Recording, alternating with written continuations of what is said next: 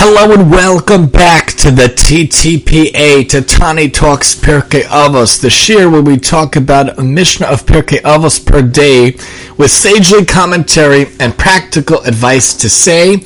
We are in season five using the commentary of Sforno. We'd like to try a different commentary each season, Bli Neder. And if we could bring up different aspects, different examples, different people, that would be fantastic as well. According to the explanation and translation of Rabbi Rafael Pelcovitz, here we are in 1 7, Perek Aleph Mishnah Zayin, looking at Nitai HaArbeli.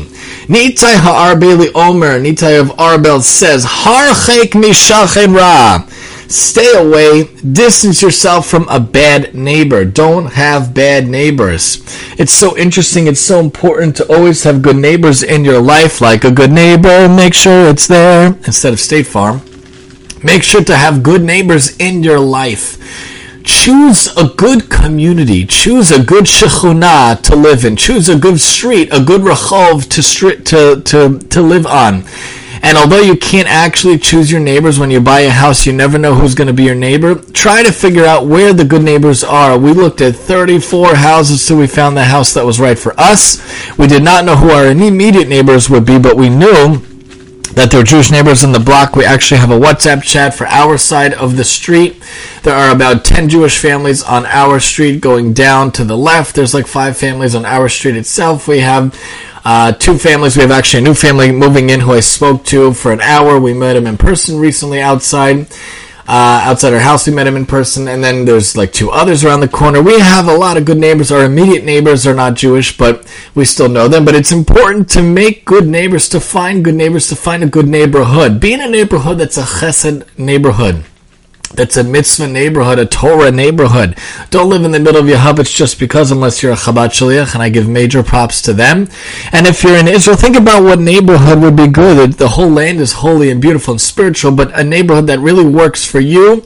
If you're not a person that can live in the caravan in the middle of nowhere alone, that's not for you, then find a good neighborhood. If you can't live in a city, find a good suburb, but there's always a place to live. I'm a huge fan of suburbia. Grew up in suburbia. We tried one of the boroughs of a city for a little while while that wasn't for us. Then we moved out to suburbia. Suburbia is wonderful.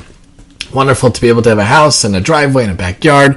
So it's important for everyone to have the right shchuna, but to make sure to stay away from a bad neighbor, have a good neighbor, and to be a good neighbor. Anytime someone needs anything, even it just happened to us last Shabbos, a minute before Shabbos, somebody was struggling, desperate, starving, and they said, anyone, can you help out? So we whipped up whatever we could. We took off from our own chicken, from our own broccoli, our own kugel, and we ran it over to a neighbor and gave it to someone who needed. You need to be a good neighbor also, and I'm not a tzaddik or anything like that, but I know chesed is very important, very near and dear to my heart. We need to be good neighbors. We need to be good people to be around. Do not associate with a wicked person. If there's a wicked person in your midst, try to stay away from them. Try to avoid them. Don't be involved with them. Be involved with good influences. Whatever influences you have, it's going to affect you. Whether it be the music you listen to, it will affect you. The people you associate with will affect you. Avoid toxic people.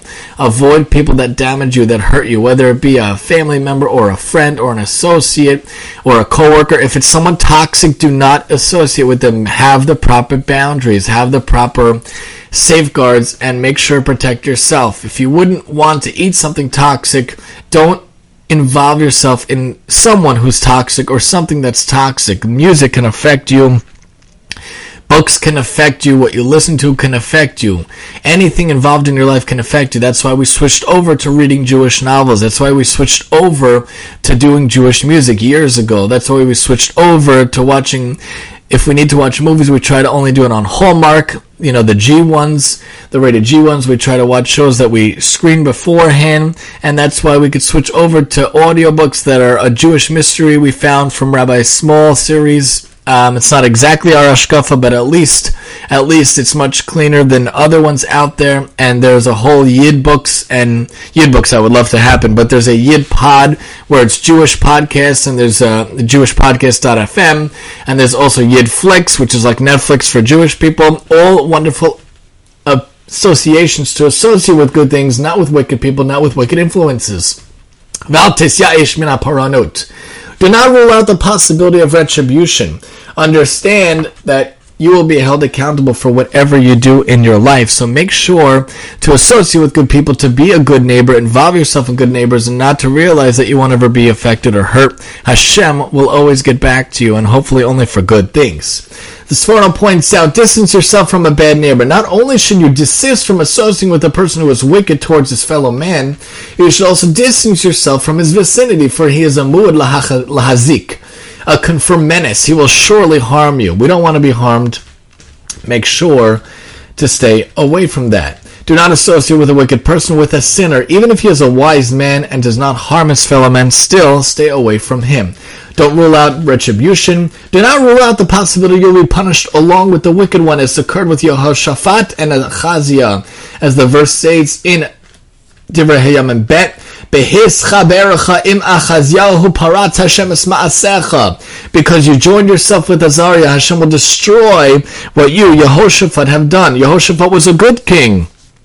He did good things, but he made mistakes. He did not go along the right way, and I believe he concurred and joined forces with a, a wicked king from Yisrael, Yehoshaphat, I believe, was a Melech Yehuda, and this he was held accountable. That was not good. The notes point out the first part of this Mishnah speaks of a Shachin Ra, a bad neighbor. The second part of a Rasha, a wicked companion.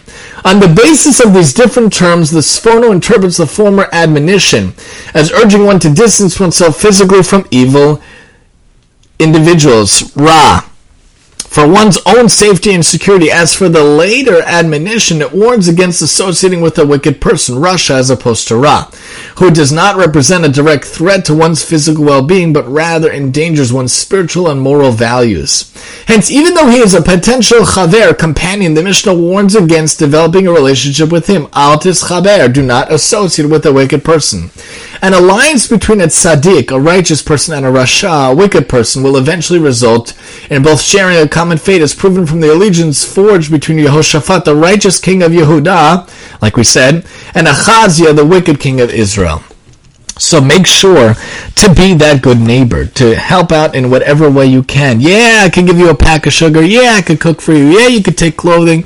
Yeah, you can borrow any book you want, any utensil, anything you need but make sure not to associate wicked influences with wicked people. Yeah, I'm going to avoid the non-Jewish books. I'm going to avoid the non-Jewish music. I'm going to avoid even non-Jewish podcasts if I can. Looking for the good audiobooks, the Jewish books. I really want to make Jewish audiobooks of Jewish novels. It's like a real idea of mine that I'm reaching out to people trying to do. I'd love to call it Yud Books, which is along with the idea of Yidflix and Yidpod. I actually reached out to the creator of that, seeing if we could do something with that. Because I love the Jewish novels, and there should be audiobooks of Jewish novels. A really good mystery suspense thriller from a Jewish perspective. Why not made into a story that you can listen to while you're driving or doing dishes? But we need to have those good influences in our life, and we got to remember that Hashem will get us back, hopefully for good and not for bad. Join us next time as we talk about making yourself not into a lawyer, making yourself not into a judge, and making yourself understand that you have to take in the judgment and understand all the aspects of different people around you here on the TTPA. And I'm your host, Tani.